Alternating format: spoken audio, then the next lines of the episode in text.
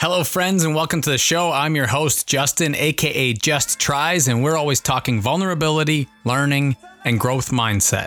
No sponsors yet, so go to justkeeplearning.ca for content and more episodes geared toward helping you not just set goals, but achieve them too. We have a goal to help millions of people be lifelong learners and get their ambitions off the ground, so be sure to hit us up and let us know how we can help. Our guest today stresses that now, more than ever, it is time for you to stop hiding and unleash your badass self. She stresses that just keep learning attitude in her own life. And in this episode, we have some great conversations about priorities, authenticity, and what really matters. After 13 years building a career in education, she took a huge leap of faith to become her own boss. Inspired by the work of Jen Sincero, she has built a resume as a business consultant, brand strategist, and public speaker. She builds her own profitable businesses, but has a passion for helping others too. She's an entrepreneur that wears her heart on her sleeve, and her priority is always in lending a hand to those in need. She's an inspiring example of pursuing your full passions while making some great money in the process. We talked about the education system, pivoting careers, and how to start your own profitable business. Please welcome to episode eight of the Learned Podcast, Stephanie Powell. So if you were to uh, meet somebody for the first time, say at a bus stop, and they asked, you know, who you are and what you do, how would you kind of explain that to them? Uh, I'm Stephanie Powell, and I am currently a brand strategist and creative designer. And so, really, what that means is that I am looking to help coaches and consultants and experts and speakers and those really um, heart centered, purpose driven, service based entrepreneurs.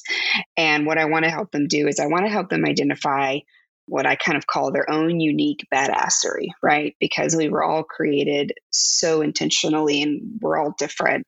And I want to help them identify that so we can infuse that into what they do so that they get to stand out because there's so much noise in the marketplace, right? Like there's always a million people that are potentially doing what you want to do, but no one can do what you do the way that you do it. So that means you have you this own particular segment of people that that those are your people that you're meant to serve and they're not going to benefit from anybody else the way that they would from you.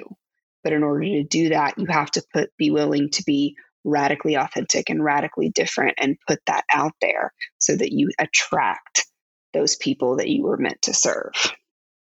I like that. So you're a big fan of putting the content and energy into the universe or social media platforms and then having those clients kind of come to you. Yeah, absolutely. It's kind of funny that you say it the way you did because I am um I've talked about this quite a lot recently.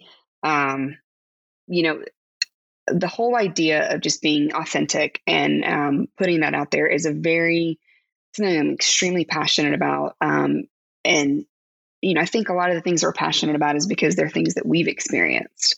And so there was a large portion of my life where whether I was being told directly or indirectly that, you know, just kind of who I was or natural states of beings or thoughts or how I would talk or whatever, that it was either too much or not enough.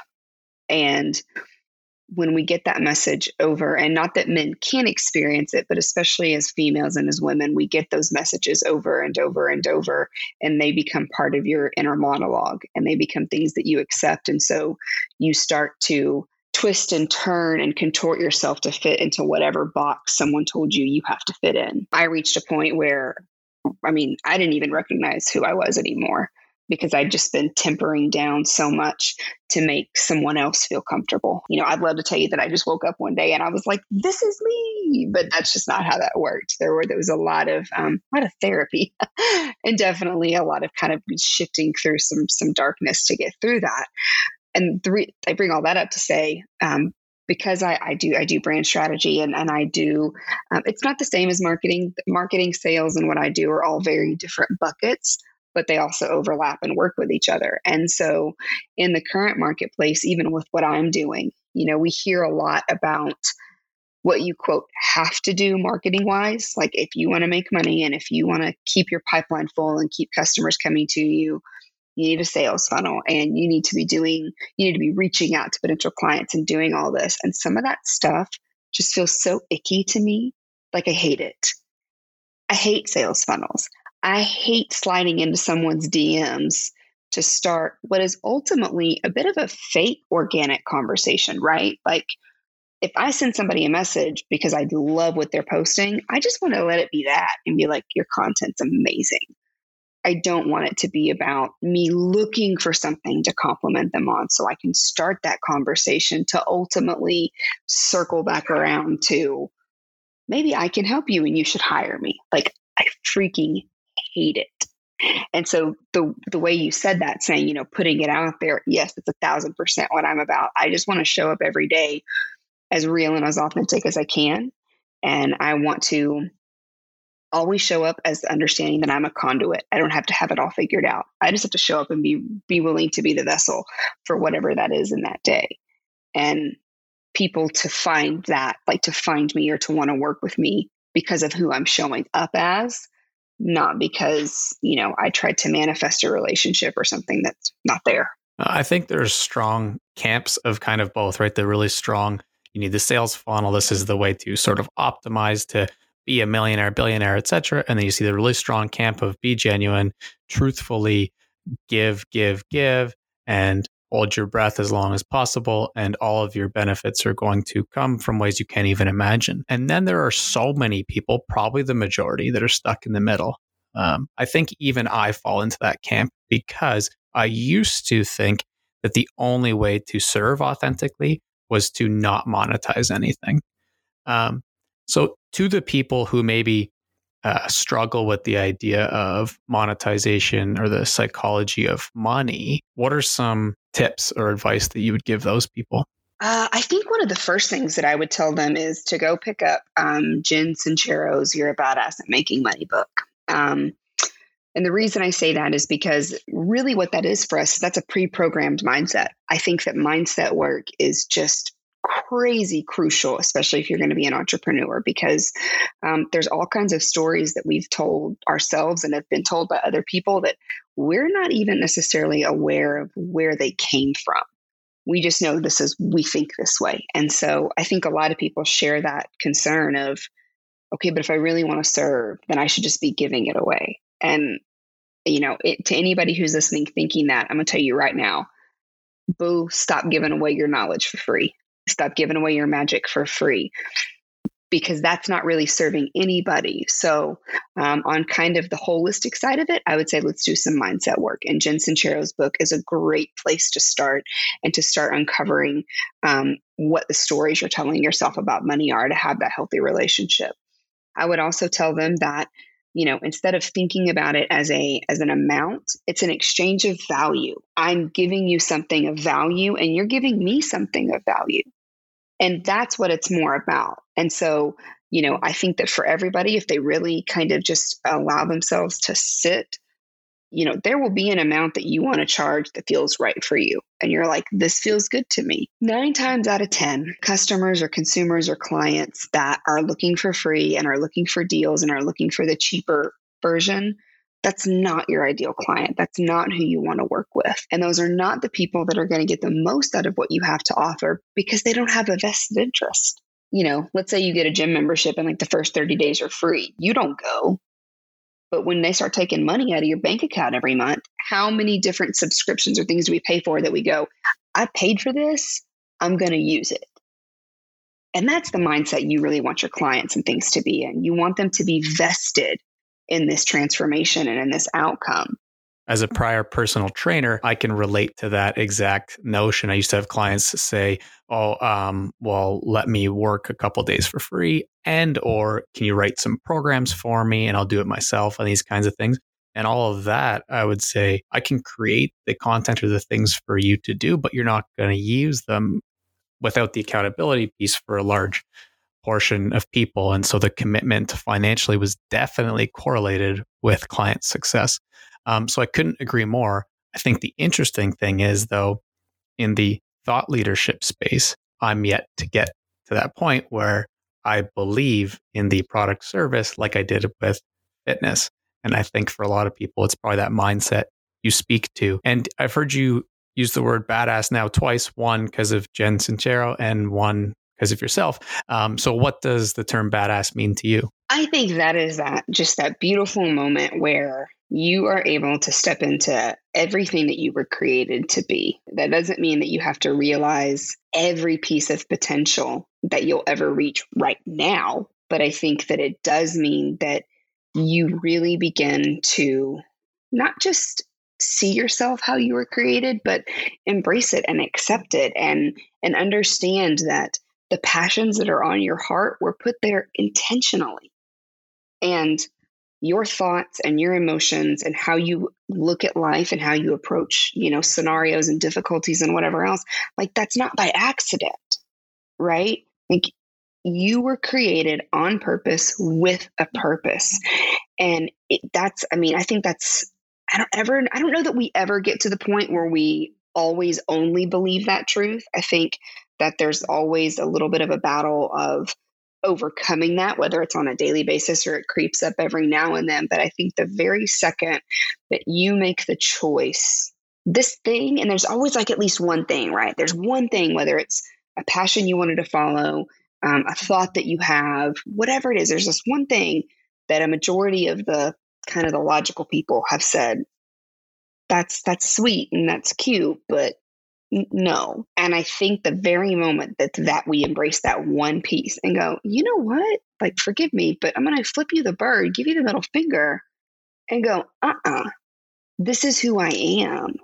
That is such a that is such an empowering moment. And that's i think that's when we open the floodgates to let that inner badass come out and be like this is who i am. And just being able to believe your own inner monologue instead of the inner monologue that other people have instilled.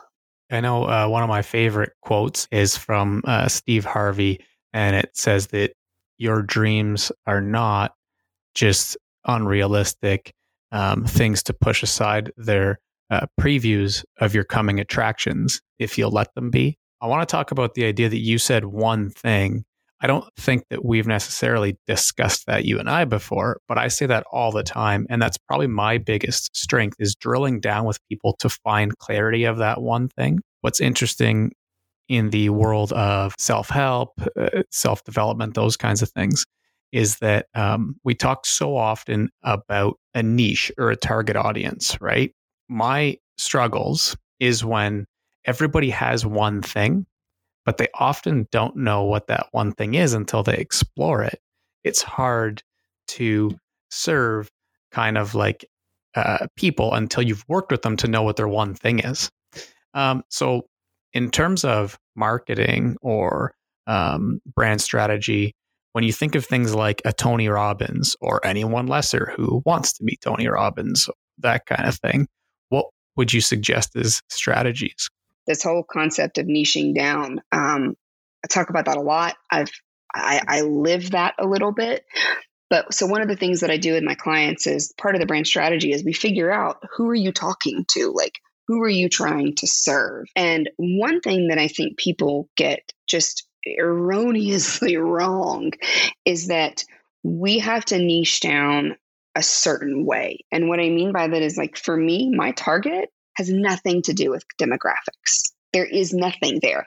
It doesn't matter if you're male or female, how old you are, what your political views are, what your religion, none of that matters. For me, my particular niche, and this is where I, I, do sometimes when people say, oh, you don't have to niche down, and I'll push back just a little bit because I think if we allow ourselves to, we're going to find a common thread. And and those people that we serve. We're going to find the common thread. And if you look at your best clients or if you look at the people who had the most success, right, you just have to start to know what that common thread is.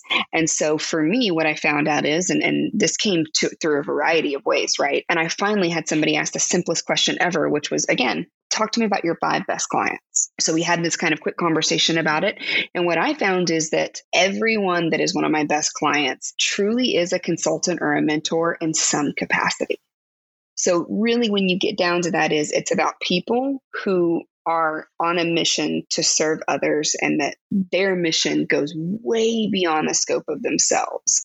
So when that comes to that niching down thing, I think it's really important that instead of forcing like an answer to a question, and this is what I tell my clients, if I ask you a question about demographics or psychographics and you don't have an answer immediately, move on And so it's interesting that you asked that question when we talk about that one thing, right? My clients, that's something that they particular they struggle with as well in the sense of they're not really bringing their full range of, of abilities to the table and they're holding back because that's what we're told to do, right? And I think people are afraid. They're afraid to niche too far down because they're going to miss all these other sales. But those people aren't your people. If you think about a bow and arrow and a target, right? You have to aim for the center of the target to even have a chance of hitting the outer rings. So it doesn't mean you won't help and serve other people. But if you're just aiming for whatever, you ain't gonna hit nothing. And I also am a really big believer in if working with someone doesn't make you say, hell yes, then it is a hell no. And I also just want to throw into when you mentioned your quote and you mentioned the dreams that are their previews. There's a quote by Pablo Picasso, and I'm going to butcher it just a little bit. But essentially, the idea is if you're dreaming it, you can do it. Because if it wasn't possible, you wouldn't be able to dream it.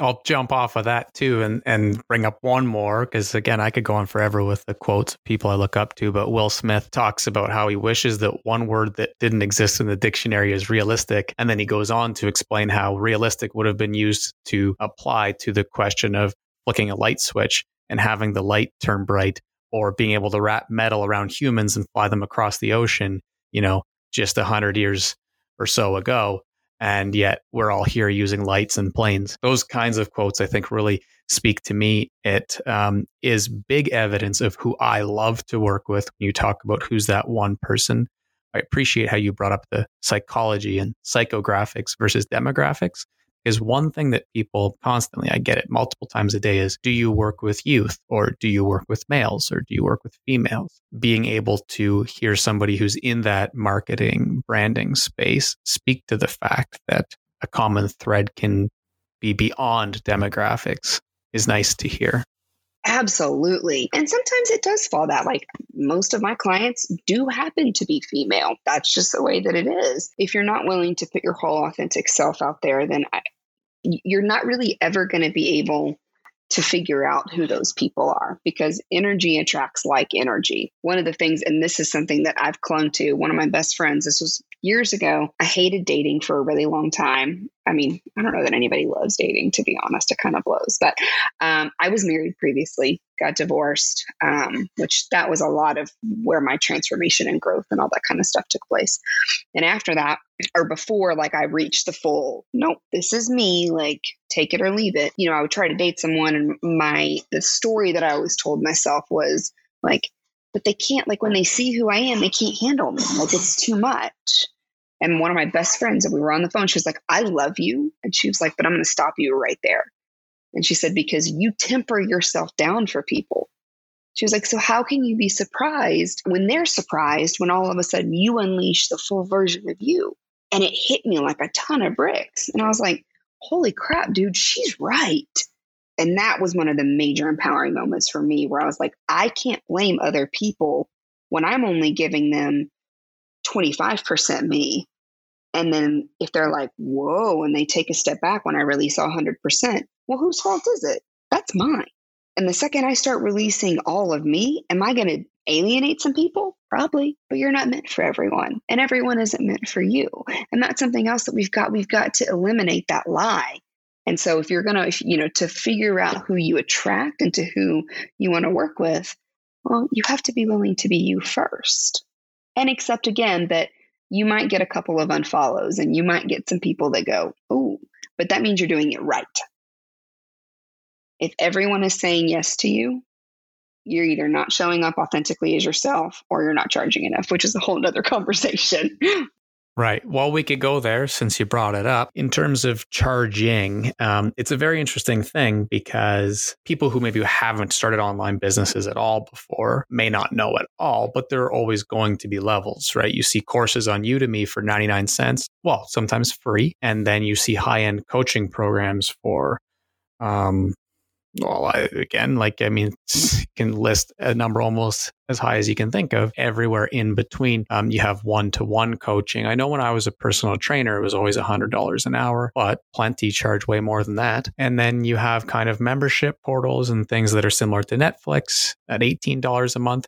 So, why don't you talk a little bit about price versus value and those kinds of things? Whenever I talk about pricing, I do relegate my kind of quote expertise, that which it is, to service based stuff because product based is a completely different animal altogether, right? And you have to take into a lot of other factors like cost of materials and just all those things. So when it comes to service based stuff, there's actually, I got a formula from one of my mentors. It's not a hard formula. Basically, the idea was um, okay, like sitting down and writing every recurring expense you have whether it's rent, electricity, cell phone, internet, whatever it is, car payment, write down all those recurring expenses that you have every single month, multiply it by 12. That is your minimum yearly income. Like you have to have that to live.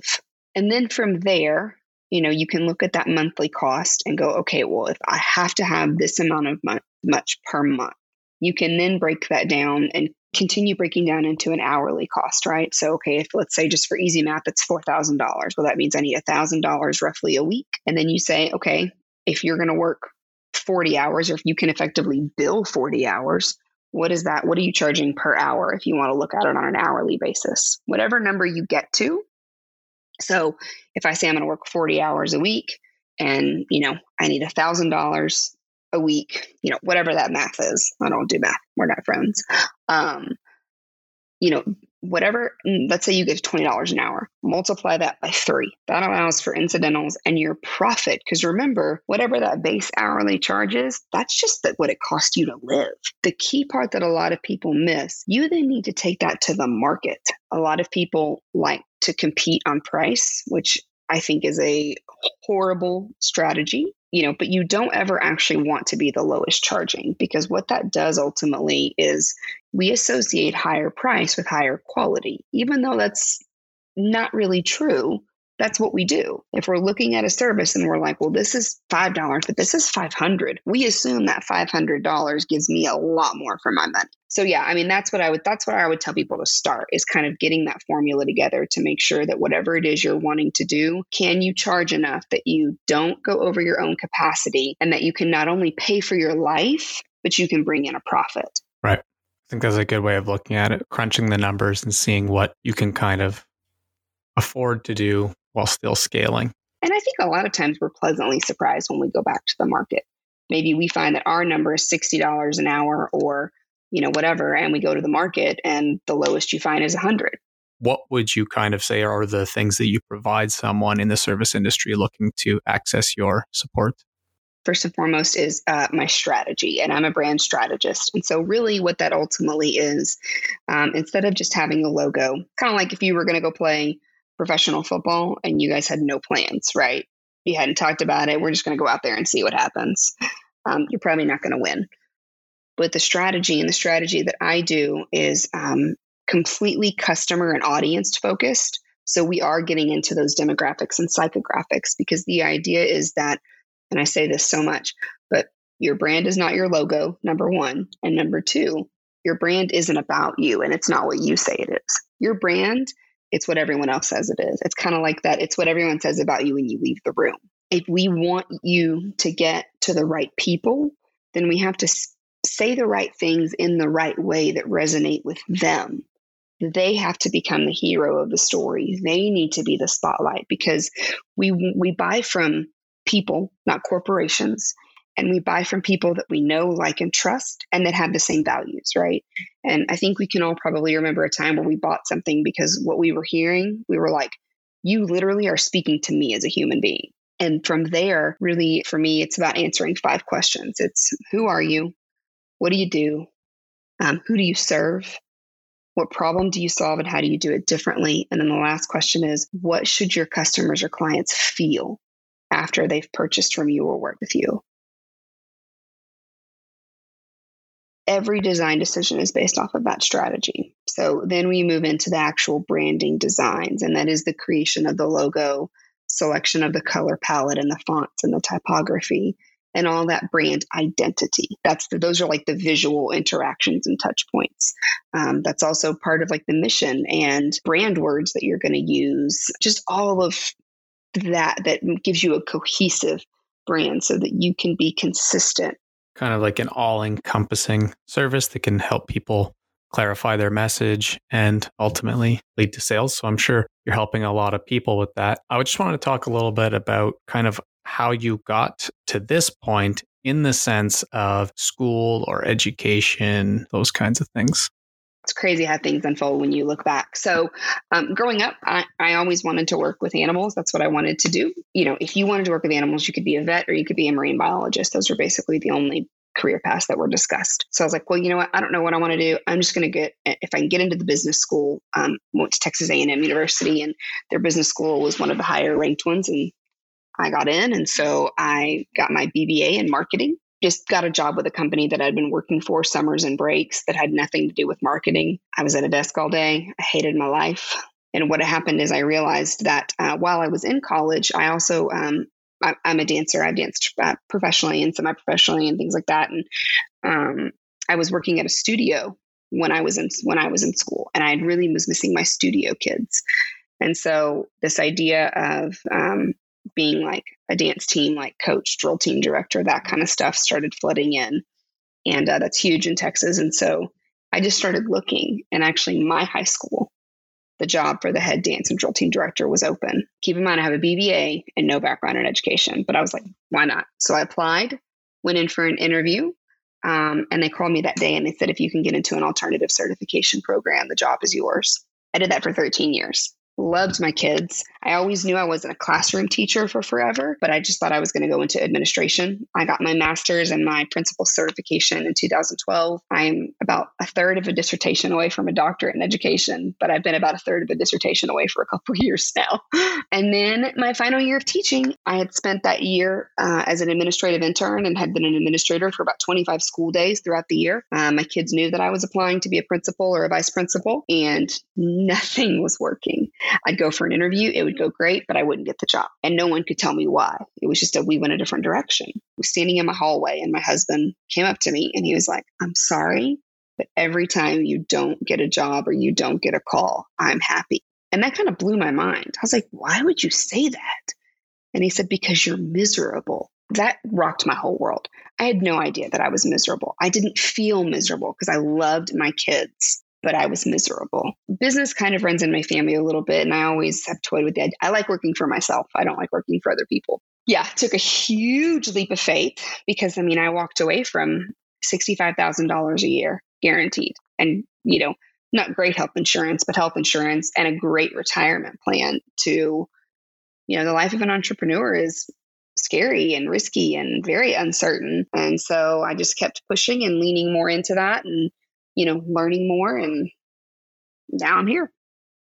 It's fascinating to me for two reasons. One is that my background is the same. I worked my way up to administrator, principal every summer in our summer school program, and uh, throughout the year can fill in that kind of thing. And did one school year as a vice principal position, but went back to teaching because I love pursuing more of the things that make me come alive in terms of my own passions around learning, but helping people grab those dreams, which is the side hustle, right? The other thing that I find fascinating about it is that you brought up the idea of everyone having that one thing. I feel that everyone has one thing too. It can change, but going back a few years to when you first made that decision standing in the hallway with your husband and started heading down this route of maybe it's something else, not a principal position, whatever those psychographics are, those are the people that I love working with. And so it's neat that this kind of is coming full circle. What do you think were things that helped you make that decision to go that entrepreneur route though? Because a lot of people just go to the next interview if you're going to go the entrepreneurial route, you need support. And one of the scariest things in, in, entrepreneurship that I do talk about when I can is there's a very prevailing mindset that can be really toxic for an entrepreneur. And it's this idea of we hear about hustle and hustle. And, you know, while you're sleeping, I'm hustling. And while you're doing this, I'm doing this. And it creates this environment of if I want to be successful, I can't sleep, I can't rest, I got to work harder than you. And that's so toxic for so many reasons, right? Like, I had to identify myself. There were days where my husband was like, "You're done." I got to a point where I started, and I do this now. I ha- like I make myself take a day off, and so and that on top of that is this idea as an entrepreneur that you should be able to do it all by yourself, and if you need help, you are weak, and that is one of the biggest freaking lies that has ever been told. I would not be where I am at without my husband, and I am not a codependent person. If anything, I'm the opposite. I mean, I, I'm very independent. I used to have that mindset of, I don't need you. I can do this. I can do all the things, right? And I didn't realize it was a sense of pride with me that I didn't know was there. So I'm like, okay, I don't understand why you can't handle these two things when I've got 20 things that I'm balancing perfectly. And I stopped to remind myself of this. I really don't have to do all this by myself. I really that's a, that's an unfair expectation that I should be able to handle it.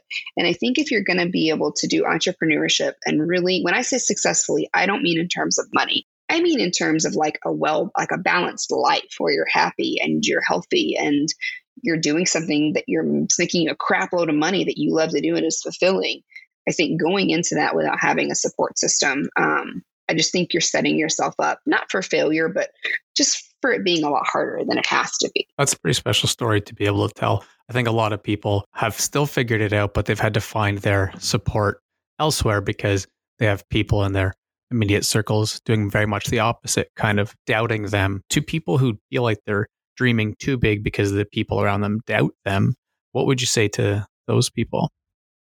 So, I guess the first thing that I would say to them is, you know, that it's time to get really raw and honest with yourself because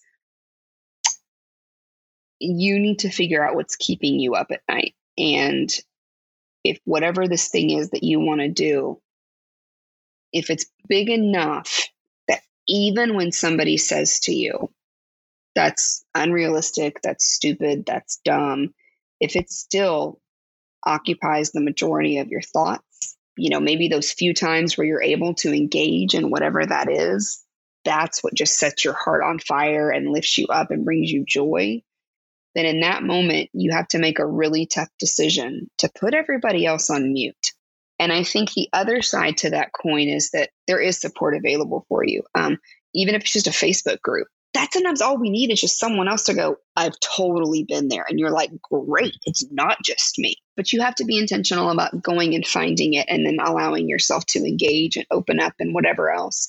Um, but what I will say is that, you know, this is a little bit of my tough love in the sense that when I said get real honest with yourself, um, if somebody or multiple people saying to you that this isn't this is not a good idea. This will never happen. You'll never be successful. It'll never work. If that is enough to shut you down entirely, then you don't want it bad enough. If you're wrestling with it, right? And it's just, it's killing you, that's a little bit different. But if you're like, you know what, you're right, and you're able to close the door on that and never think about it again, then that wasn't the right path for you anyway. Uh, again, those desires and those passions, um, they don't just happen to find their way into our heart. We're born with them. They're they're imprinted. They're they're embedded. They're not going anywhere. And for those things, they don't ever leave. It doesn't matter how many times someone dismisses you or speaks against it, it's still there. There's still that piece of you that goes, man, there's just something that tells me that I should do this or I could do this or people need this. You know, but then, like I said, you got to make the decision to put those people on mute. And sometimes there are really challenging decisions too of you have to know when to kind of cut somebody off. And it doesn't have to be a mean or hateful thing but you have to take responsibility for the energy that you're allowing to affect you and who you're surrounding yourself with. And sometimes, you know, I'm straight up anybody who's listening, being an entrepreneur is effing hard. Is it worth it? Hell yes. If someone really loves you and cares about you and wants you to find success, they will find ways to support you, even if they don't understand your vision. Such a perfect segue into my next scenario more so than question. I like to give people real world scenarios, actual clients of mine that I've worked with in my day job teaching youth, more or less, for lack of a better term, how to follow their dreams. To me, it's nice when you can get one on one because you can figure out what's good for that one person if you had the opportunity to come in and coach one of these youth for me for an afternoon, let's say, and it was a 20 year old uh, girl who had served a couple years for dealing drugs, who's now, you know, recovered from that, but has a young daughter at home. And she wants to um, start a business where she can go and be a guest speaker and be that sort of Jen Sincero type to help other people um, overcome their struggles in life. How would you tell her to start that business? You know, it's so interesting that you asked that question because I, I am, in some ways, experiencing that myself a little bit, right? Because not to make this all about me, but just to give you kind of a segue or background or context into where I'm going with this. I taught in public high school for 13 years, but I've been teaching for over 20. The truth of the matter is that that really is one of the biggest things of my life. I believe it's something that I was called to do. This, I don't mean this to be arrogant, but it's self aware. I'm really good at it. And um, I have a way of being able, because of how I need to learn, right? I can break things down. I can really, and, and, I'm super straightforward and honest and whatever else, right? I find as many opportunities actually as I can to speak or to, because there's nothing for me that's more exhilarating than watching someone have that aha moment and go, oh, I, I get it. Like it's just, that is just freaking everything. And if I could do that, and if my feelings paid my bills, I would never charge a penny, right? And the reason again that I bring all that up is because that was kind of the question that I had, right? Like how do I how do I transition into that? Because you can't just show up in the online world and say, I am a speaker, hire me. Like it doesn't work like that. So what I would tell them is first things first, right? Start telling your story to anyone that will listen. And what I mean by that is put put that stuff out there on social media. Hey, this is, you know, this is what I if you're feeling this, I want to tell you that I've been there and this is my story and I would love to connect with you. And if you need support, maybe you start a Facebook group. Uh, maybe it's just about because a lot of times people really they want to know that someone else gets it. Because if in this particular scenario, whoever this young woman is going to reach is not those people are not going to be reached by me because I didn't live that. I can't speak to that experience because it wasn't mine. We have to be able to see ourselves in those successful roles, right? So somebody else needs to see that someone who literally lived what they lived, it is possible. That's really what we need as humans, right? To go, okay, well, now I see it, so I know it's possible. And I would say, too, like one of the things that I've been doing, people that I know, I'm like, hey, if, if you know of an opportunity for me to speak, maybe it's that I've I reached out to local schools here that have programs like that are in graphic design. Um, and I think it's really just about being willing to put yourself out there wherever you can it's about telling your story and it's about trying to tell your story and get in front of the people who can get you in front of somebody else and can make those connections for you. You know, there are things like there's a website called Spot a Guest, so Spot a Guest, and that's where you can get on to pod like look for people who need speakers on podcast because a it will help you refine your story and that's you have to be able to tell it to a bunch of different times once you've been able to speak on a couple of different things then you're able to say hey you know i've spoken at this this this and this and I'm available to speak for your group or whatever. I really do think that the key part is getting super comfortable with your story first, right? And then also to aligning that to your why. Why do you want to speak? What's the whole point of that? Well, who do you want to reach? What are you hoping to achieve? What is the non selfish why? And the more you speak, the more you'll be able to speak and then you begin to mold that into you know you charge a small fee if you're small-ish you know what i mean? And then you just continue to find those opportunities to get on those stages. Yeah i think that's all great advice. That would definitely help somebody get started. A lot of those things would help people uh, start a business in speaking. One thing that comes up a lot for me with youth when they're getting started is you know do i need a website?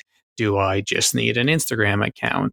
Should i be on linkedin so I think um, the overarching topic becomes should people focus on one space that they're trying to share their content and their knowledge on social media, or are you more a fan of planting flags all over the place so that you're more likely to connect with people?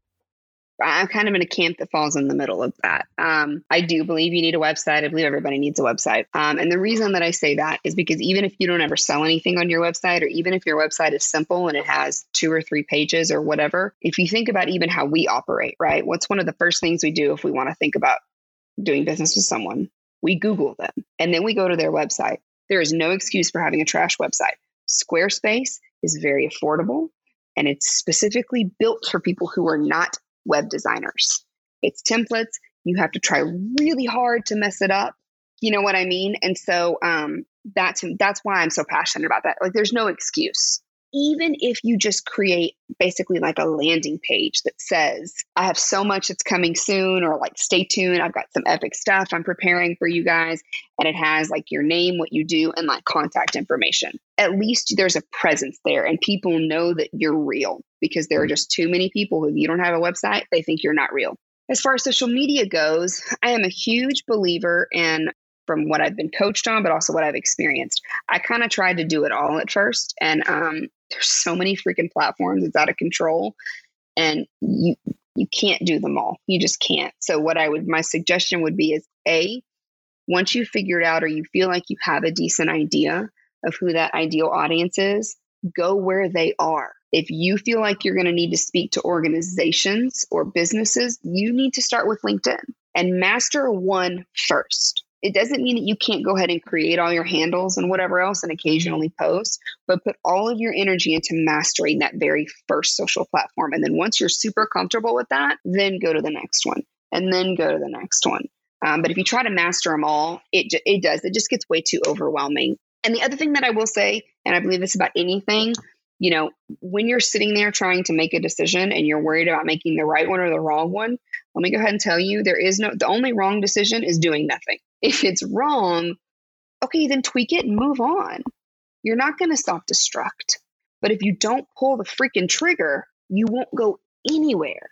That's a fantastic example of keeping it simple yet making progress for people early on. Um, I like how you said the idea of learning or winning kind of thing to use the quote, you know, the idea that we either figure it out or we don't and we just move on and try the next thing. And that's why i use the handle i do in just tries as the sort of digital guys artist name is because i just want it to ring that true for people that that's the only thing i am constantly doing is trying and then learning and sticking with what works and changing what doesn't. Well before we wrap i did just want to touch uh, again on the idea of education um, not so much specifically to you but because obviously you went through school and you were a teacher and in administration and subsequently in entrepreneurship. The big reason behind this podcast is to bring educational, I like to call learning content to youth or anyone else who could learn. Free version of online learning. Where do you see education heading if we can do our best to keep up with the times right now? First and foremost, I think I truly do think that it's amazing that we do have access to the to the amount of content that we do and the ability to learn. I mean, there's almost anything I can't, I'm sure there's, you can learn everything if you just search for it, right? There's kind of three camps. Like there's the camp that everyone needs to go to college, period, the end. There's the camp that not everyone needs to go to college. A majority of people don't need to go to college and they don't need it. And then there's in the middle. And I think for me, where I'm at is I'm in that middle in the sense that when it's obviously done right, you know, the idea of going to school and going through school and whether it's college or whatever, it's not just about the content that you're learning. I feel like it's the job of those educators. We're, believe it or not, we're not just teaching you content. We're actually, we're teaching you life through the content. And so you're learning a lot of those lessons, even if you don't know that you are. And so, with that being said, you know, I absolutely think, at least just in some capacity, finishing high school or whatever, I do think that's very valuable. Then, when it comes to post high school education or secondary, I think if you're really super clear on what you want to do or what you don't want to do, then I think whichever choice, whatever you choose, is great with this camp that comes out and it's like, see, you don't have to go to college. What scares me a little bit with that is I don't ever want someone to use that as an excuse not to go. I'm in the camp of, you know, try to at least, and if, and if you have no idea what you want to do, then yeah, I think if you can go to college and or even just community college and start taking some stuff or whatever, then go that route if you have a very clear plan and path, if you want to, if your passion is you want to work with air conditioners and HVAC systems for the rest of your life, you don't need a four year bachelor's degree for that. You need certifications. So it's about having an idea of what you think you want to do. What are the requirements for that job? Great point. And I think it's come up on the majority of conversations I've had with people recently in the online business space is this idea of mapping towards our ambitions. I love that phrase. Yeah. And I've heard it from a lot of people. It probably stems from someone like John Dewey or something, you know, 100 plus years ago. Who knows, really? Right, right. I love it too. I think it's important that we all do that. When people don't know what they are, or let's just say they genuinely answer and think they don't know what they are, how would you help someone like a family member or if you had a cousin who said, I just don't know what the hell I want to do? How would you start helping them find what that passion is? I think I would start by giving them kind of two assignments, actually. And the first assignment that I would give them is as silly or as simple as this sounds is to find a quiet place that, that will, they will not be disturbed and they can focus for at least 15 minutes grabbing a good old fashioned pen or pencil and a piece of paper or a journal and start like literally brain dumping. So you can't quantify any of your thoughts. You just got to write them all down. Anything that makes you happy or brings you joy, write it down. I, I don't care if it's stupid, that's not allowed, right? The only goal is to get what's in your brain on paper. And then what I would say to that is, you know, like maybe set it down and walk away from it and either an hour later or the next day or whatever else come back to that list when you're that's not where your brain is go through it and see if you find any themes right see if you find something that pops up in multiple areas or in multiple ways but just have that list you don't have to have all the answers just start to go over it it might take you a few days to get to that but just kind of have it there where you can go over it and you can go yeah, no, I really do enjoy that. Then the second assignment that I would give, it's this idea of finding your superpower. And I actually did this exercise myself about two or three months ago. I sent a request out to like 25 people, people that I feel know me and that I knew would be honest. And I was like, what do you think my superpower is? And what I explained that as, what do you see are my strengths? Or if you if you were going to come to me to help you with a problem, what would you be coming to me for? I recorded every response that I got. There will always be at least two, more than likely three or four, that you hear over and over and over. So then you take that list, go back to that list that you made, because that's the sweet spot right there. What is it that everyone tells you you're phenomenal at? And it's a, it's also just a really empowering exercise because it's not that you're fishing for compliments, but it's really nice to hear from other people when you're soliciting their honest advice. And you're like, wow, I didn't know you thought that of me. But like I said, that sweet spot of finding what your superpowers are. And I love to do this. And when you find where those overlap, then that's where you can start really exploring how can I utilize this to, to make myself money and to do good in the world. That's an amazing thing to me because my first three steps in supporting someone, the fourth is picking your one thing. Number one is dreaming big. And I start with that mind mapping exercise. Two is uh, interests first, and then three is strengths, and then we work back to see how those three align. So that's just fascinating to me. Um, it's neat. It works uh, for people in each of their journeys with a hundred percent certainty. It just depends sometimes on how long it can take. Absolutely. So I ask the same few questions in wrapping with guests. They're meant to be fairly quick. Kind of off the cuff answers, um, just whatever comes to mind. And the first one is if you were leaving one piece of general advice for the next generation, what would it be? My advice would be that you are magical as the F word and um, don't let anybody tell you otherwise and crush those crush those mold break those boxes um, and don't let anybody don't let anybody dim the magic because the world needs what only you can give and if you don't give what you can give we lose it forever no one else can do what you can do the way you do it poetic something that you yourself are learning right now? I am learning um, just how crucial and critical we hear so much about mindset work and about the energy and things like that. And um, I, I, you know, I, I am a religious person, but I, so I, I, there's that piece of it, but just how crucial and how accurate it really is to do the inner work. Once I really started to truly become aware of my mindset, and I will give you a perfect, very specific example. I know these are rapid fire, but um, I realized that um, we talk about like abundance mindset and scarcity mindset and all those kinds of things. And I'm really trying to focus on the abundance piece. And I realized that while I've been doing all of this work to increase my energy and be aware of my mindset and cross out any limiting beliefs, when I'm writing my post and my content, there's this little thought in the back of my head that's like, if you don't get this right, the right people aren't going to see it and you aren't going to get any more clients. And the second I realized that and I changed it, I had six people contact me in a span of two days. You know what I mean? And so I'm learning how crucial that really is that the energy that you're putting out into the universe is exactly what you're going to receive back. And so if you're not if you're not getting where you want to go, start to peel back the layers and figure out what am I telling myself and where's my energy. If you were to give me a question that you thought would clarify things for my audience, what would be a question or a prompt that you would give me? I think I would just love to hear in your own words you know, a kind of a two part question, right? Like the first part of that being a very typical branding question being, you know, who do you serve and why? And then the second part of that, okay, if this is who you serve and why, what is your overall vision for your work? Well, my why, first of all, to start with that, is always to support youth mental health primarily, but again, outside of that bullseye, people's mental health. And I like to say vitality because sadness and happiness, they're all important.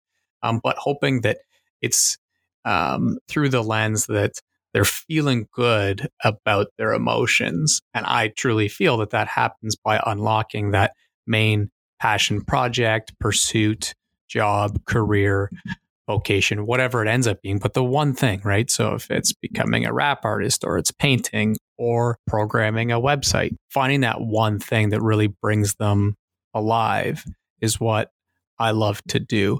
Who they are, I think, are the people who have been doubted, are doubting themselves, can't sleep because they feel like they're wasting their life. They're worried about regretting what they're doing. Mm-hmm. How I see it going in an ideal world is having a free YouTube channel and podcast monetized on the back end because that's how it then nobody needs to be charged. But en route, I'm learning that I feel whether it's courses or membership, there can be something that can help along the way to further scale the business side of things to be able to help more people. Yeah, I think not that you asked, and this is unsolicited, but I can definitely see, like, I, I can see how like a course or some kind of membership could be really beneficial to your audience because I also think one of the key factors in some of those like courses or memberships, if they're set up this way, there's so much power in knowing that someone else is experiencing exactly what you're experiencing. And it's great to work with the coach or the mentor, but to be, whether it's with four other people or 10 other people, and when you hear them talk and you're like, it's literally what I'm feeling. There's just so much power in that and, and, and knowing that it's not just you and you're not crazy and you're not weird and, you know, you're normal. Right. And it's interesting you say that because for me, I think it's just determining what um, a sort of avatar or target audience can see in themselves in terms of the language. Because to this point, it's been years of just free content, connecting with people, doing tons of one to one coaching for free. And I, I, love it. And you see results. But I like what you said about um, membership because if it weren't for COVID, for me personally, I wouldn't have had this thought of maybe I shouldn't do one to one. That the reason originally was maybe a lesser price would help with coronavirus. But what ended up happening more was I started thinking that we learn best in communities beyond one back and forth relationship. You get that exponential support system. I just want to ask, I guess, where for sure, but why some people, if they need to find you online, where and why they could do that everything pretty much for me is sort of my handle, which is more Powell to you. So it's more M O, like kind of like the more power to you, but it's my last name instead. So it's M O R E P O W E L L and then the word T O Y A. And so that's actually my web address is morepowelltoyou.com.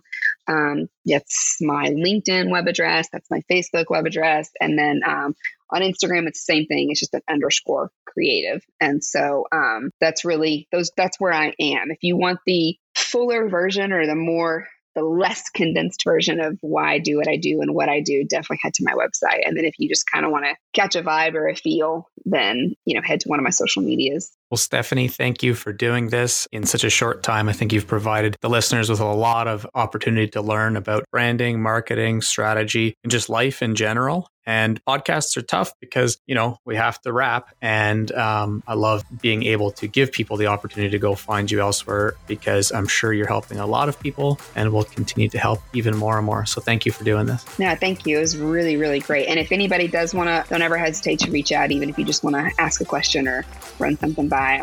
I like to serve as much as I possibly can. Thank you. All right, this is awesome. That was a fun episode. Every episode seems to bring some awesome surprises. I hope these really help you or someone you know. It's hard to get all these incredible stories out to the world, so please do pass it along. Thank you to our guest, Stephanie. She's a great leader and mentor for anyone thinking of starting a business or taking any leap of faith in life. It's our goal to have this in every school in the world, so please do subscribe, leave reviews, but most importantly, pass it on to someone who could benefit from the show. Until the next episode of the Learned podcast, all the best, and remember, just keep learning.